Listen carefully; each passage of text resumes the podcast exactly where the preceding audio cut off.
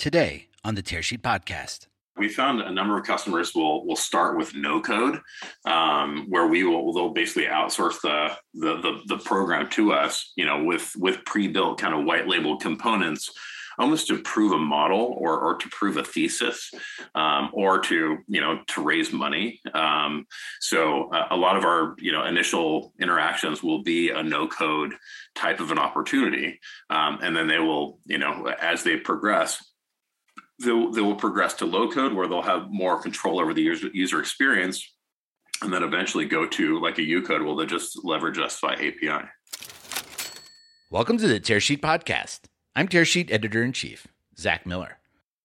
2022 is here, and I'm beginning to meet and talk to a growing number of embedded finance platforms that may be new brands, but have deeper, longer roots in the space. Turn is one of those companies. Brian Bonkowski is the founder and CEO of Turn.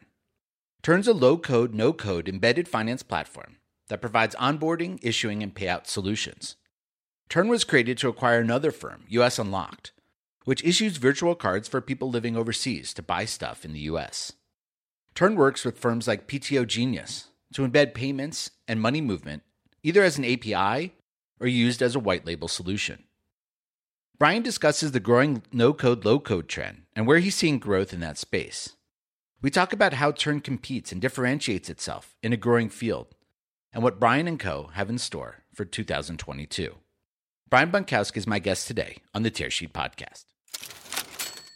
My name is Brian Bonkowski. I'm the CEO of Turn. Turn is a fintech as a service platform um, offering fintech solutions to other fintechs would love to hear about welcome brian would love to hear about sort of the genesis story how you got here today yeah, for sure. Uh, first of all, thank you so much for having me on this. I've been excited to to participate.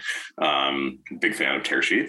Um, so, I guess my my personal background. Um, I graduated college in '99. Ended up working in a management consulting role for about eight months as a subcontractor to Accenture, and, and hated it. So, I uh, moved to San Francisco during the time to follow the the dot com boom. had a, a, successful exit pretty quickly there, and then had a couple of um, not so successful entrepreneur activity activities after that. Um, you know, with 2001, et cetera. Um, I think up, you won that first one, huh? How did that set you up for the rest man. of your career? Like first thing out of college, you had that. It was, it was an interesting time though because I was really young and I was able to you know start my career by hiring a bunch of people and then firing a bunch of people. Mm um, which has taught me a bunch of lessons. Um, a lot of those lessons were if you if you sell a company, make sure you hold on to some of that money. Don't throw it all into the next company. Mm. Understood. Um, yeah.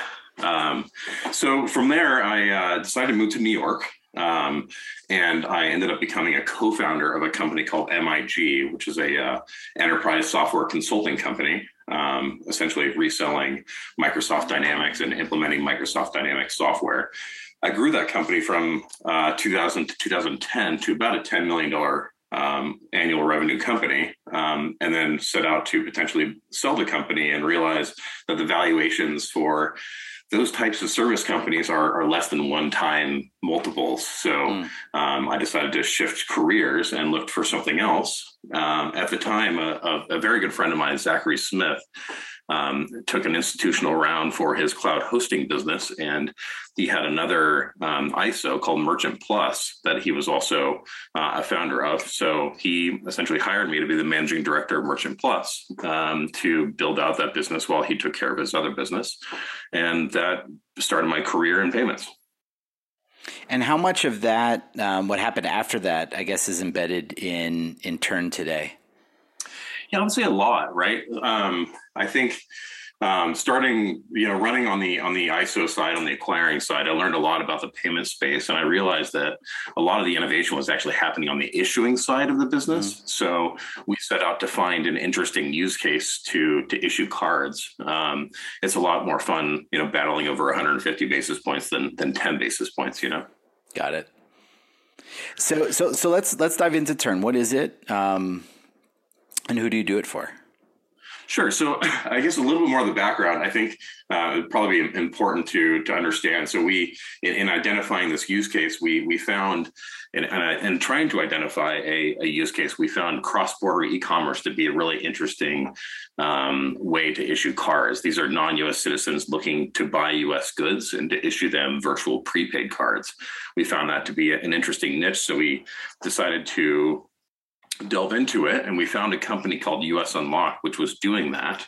And we ended up acquiring US Unlocked. Um, we actually started Turn to acquire US Unlocked in 2015 to establish a foundational business logic layer and intellectual property for us to launch what we call our, our, our Turn FinTech as a Service suite. If you think about cross border e commerce, it's a very complicated and regulated um, industry. We're onboarding and offboarding people from around the world, handling uh, funds transfer, cross border, FX, multi currency, multi language. Um, so, a very complicated use case.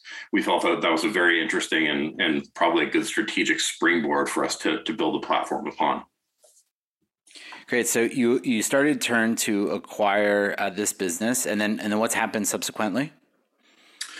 We've been able to hire some some fantastic people. We have awesome um, staff on board. I in, in 2017, I was introduced to uh, my co-founder. His name was Corey Glaze. I ended up um, bringing him on as co-founder in 2018, uh, and since then we've been you know pretty successful in, in building out this this uh, this platform to help other companies launch fintech products.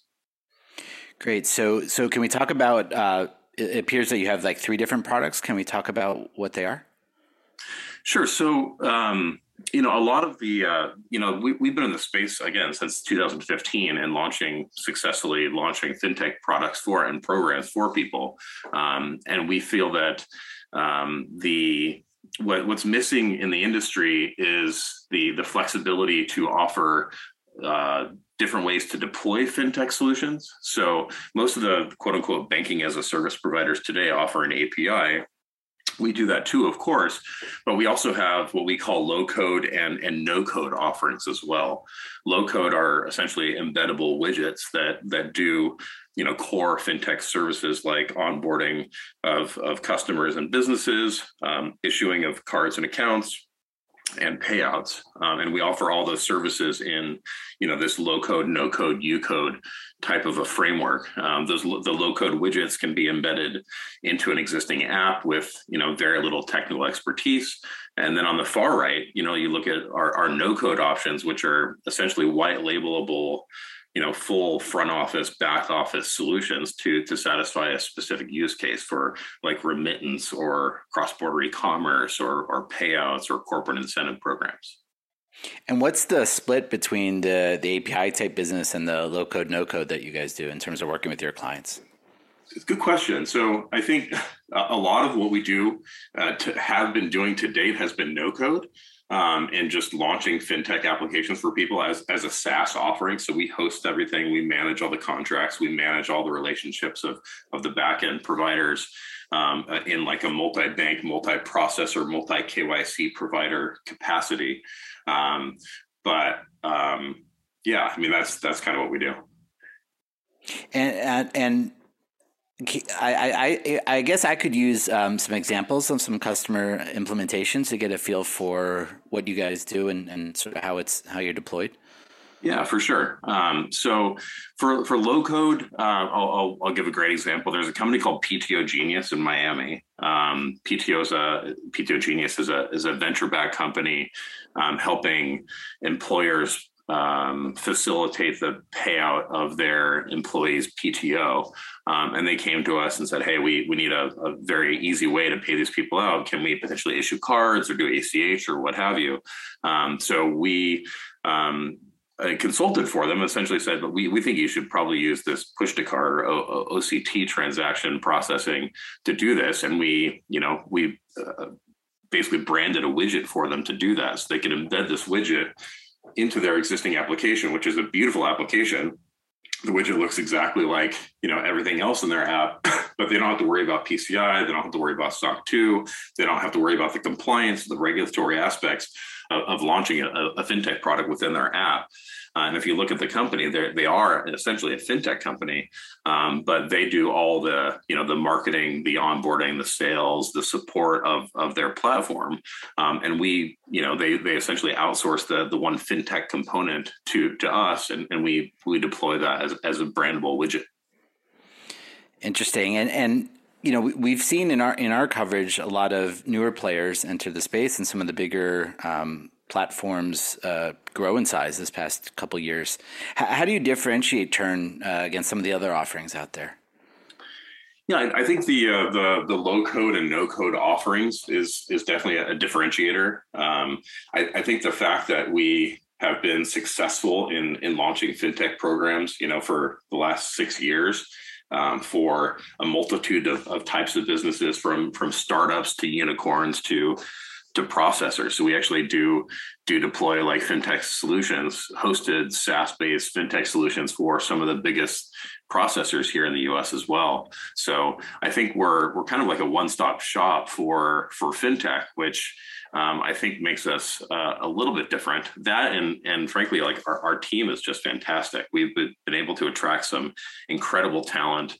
Um, we have almost like a family-like culture, um, which uh, makes it you know a, a, pleasure to wake up in the morning and, and work with my team. It's it, which is funny because I, I, hired about half of them, you know, during COVID. So uh, uh, like a lot of people in, in the world right now, I, I haven't met a lot of my team, but I still consider them family.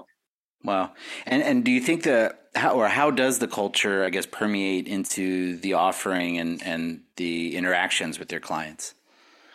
Yeah, so I think our our customers, you know, it's, it's interesting. I, I, all of our customers are referenceable, and I, and I think the the reason they're referenceable is because our, our team takes very good care of you know our both our, our platform our tech our documentation um, as well as our, our customers so um, we consider ourselves you know almost like a, a part of our customers team um, you know, it, fintech is interesting um, in our in our our business in particular. It, we're we're driven by the success of our clients, right? So if our if our clients are successful and they have more transaction processing, um, then you know they make more money and we make more money. Everything we do is in is is in, in a, a, revenue share capacity. You know, we make money with interchange, we make money in, in crypto onboarding and offboarding, we make money in FX. Um, and then we make some money in, in SaaS fees as well. Um, but typically, our, our customers are um, a part of that that revenue share. So, you know, it puts us in a really unique position to be kind of on the same side of the, of the table as them, mm-hmm. and then to have my team um, you know, be on the same table side of the table as them as well. You know, it gives it, it, provides a very interesting like working relationship with our customers, more like partners than customers. So that's an interesting perspective. How how hands on are you in terms of program management? Pretty hands on. I mean, we'll we'll typically do you know most tier two support for for customers. Um, so typically, our, our customers will will handle uh, a lot of the tier one support. That being said, you know we're we're rolling out some um, uh, a handful of programs in, in, Q1 of 22 where we're actually going to be, you know, the first line of support from an IVR and a customer support perspective. Um, you know, we're, we're outsourcing that. We're not doing that internally, but, um, you know, we do that as almost like a branded experience so our customers can have a branded IVR and a branded customer service center supplied by us where they don't actually have to do it themselves. And and where are you seeing demand coming from of those three business lines that you have that you mentioned? Um, three products, I should say. Yeah, we're seeing a lot of low code demand. It's interesting, you know. I, I think the the idea of of embedding a widget it's it's certainly not new. Using an iframe to embed a component it isn't new, but you know, attaching that to to fintech services is something that I don't think a lot of people are actually doing. Um, and and even we found that even seasoned engineers will want to to use our low code widgets instead of a, a U code or, or an API um, because they don't have to worry about the compliance of the reg- regulatory landscape. You know, a lot of our customers are are traditional businesses looking to launch fintech products. Um, you know, they have a, market or they have a, customer base and they they want to leverage that market or customer base by um, offering additional you know services or solutions um, so we we enable that and, and, we enable that you know through this low code no code u code but we, are seeing a, a, trend up in, in the low code options for sure And have you seen? I'm just curious. Have you seen um, an evolution of companies maybe starting with low code, no code, and then evolving to, uh, I guess, a more customized implementation via the API? Yeah, it's a good question. So we we actually have we found a number of customers will will start with no code, um, where we will they'll basically outsource the, the the the program to us, you know, with with pre built kind of white label components almost to prove a model or, or to prove a thesis um, or to you know to raise money. Um, so uh, a lot of our you know initial interactions will be a no code type of an opportunity. Um, and then they will you know as they progress they they will progress to low code where they'll have more control over the user, user experience and then eventually go to like a u code will they just leverage us by api mm.